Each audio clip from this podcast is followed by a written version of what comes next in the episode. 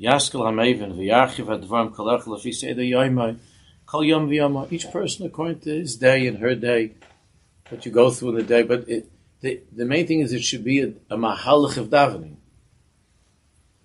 A mahalach of davening. Yikash ha'atzmai de diburim elu kol hayam kulu lebari olam.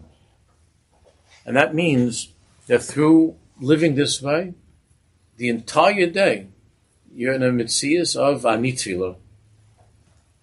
Anitfila. Even when you're doing your work and you're, or you're studying whatever, your school, you're, you're, you're in a mitzias of kol hayam kuloi bari olam. You're in a mahalach of the bari olam. You're in a mahalach of tefillah. And sorach lola das mizel and not to forget this the entire day.